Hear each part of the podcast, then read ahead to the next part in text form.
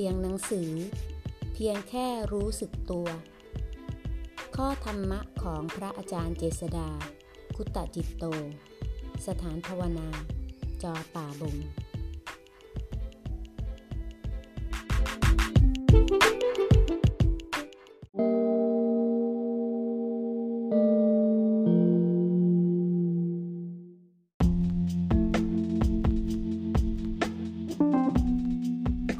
หน้า 158 ความเจ็บไข้ได้ป่วยทางกาย ก็หาหมอรักษาพอบรรเทาอาการไป แต่ความเจ็บป่วยทางใจต้องรู้ให้เท่าทันในปัจจุบัน ทุกทางกายเลี่ยงได้ยาก แต่ทุกทางใจไม่มีก็ได้ รักษาใจที่ตื่นรู้ มีท่าทีแบบผู้สังเกตการ ไม่ใช่เป็นผู้เป็น เมื่อเพียงรู้ไม่เข้าไปเกาะ ไปยึดไว้ว่าเป็นเรา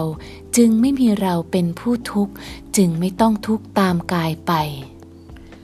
อย่าไปมัวคิดน้อยใจที่เรามีบาปมาก อย่าไปมัวคิดน้อยใจว่าเราไม่รู้เรื่อง